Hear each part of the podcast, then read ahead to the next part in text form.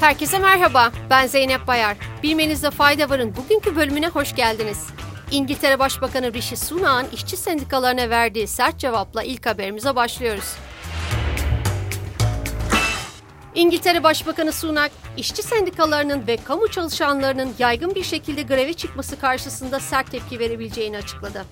Sunak parlamentoda yaptığı konuşmada ülkede çalışan ailelerin zorluklarla karşı karşıya olduğunu fakat hükümetin bu konuda makul davrandığını ve birçok durumda özel sektörden daha yüksek ücret artışları sağladıklarını söyledi. Peru'da siyasi gerilimin tavan yaptığı bir haberle devam ediyoruz. Peru Cumhurbaşkanı Pedro Castillo, kongrenin hükümeti hedef aldığını öne sürerek acil durum hükümeti kurulduğunu açıkladı. Castillo ulusa sesleniş konuşmasından birkaç saat önce kongre tarafından görevinden azledilip gözaltına alındı. Bu olayın hemen ardından Cumhurbaşkanı Yardımcısı Dina Boluarte ülkenin yeni cumhurbaşkanı oldu. Rusya Devlet Başkanı Vladimir Putin çarşamba günü akşam saatlerinde yaptığı açıklamada nükleer savaş riski artıyor. Bunu neden inkar edelim ki dedi.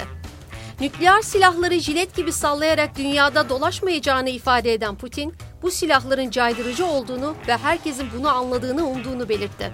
Putin eski İngiltere Başbakanı Liz Truss'ın yaptığı gibi nükleer silah kullanma olasılığından bahsetmediklerini, sadece buna cevap olarak bazı önlemler aldıklarını aktardı.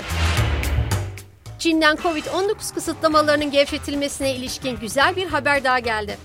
Çin hükümeti halkın seyahat etmek için artık negatif test sonuçlarını göstermek zorunda kalmayacağını söyledi. Çinli yetkililer ayrıca riskli olmayan bölgelerde çalışmanın durdurulmayacağını açıkladı.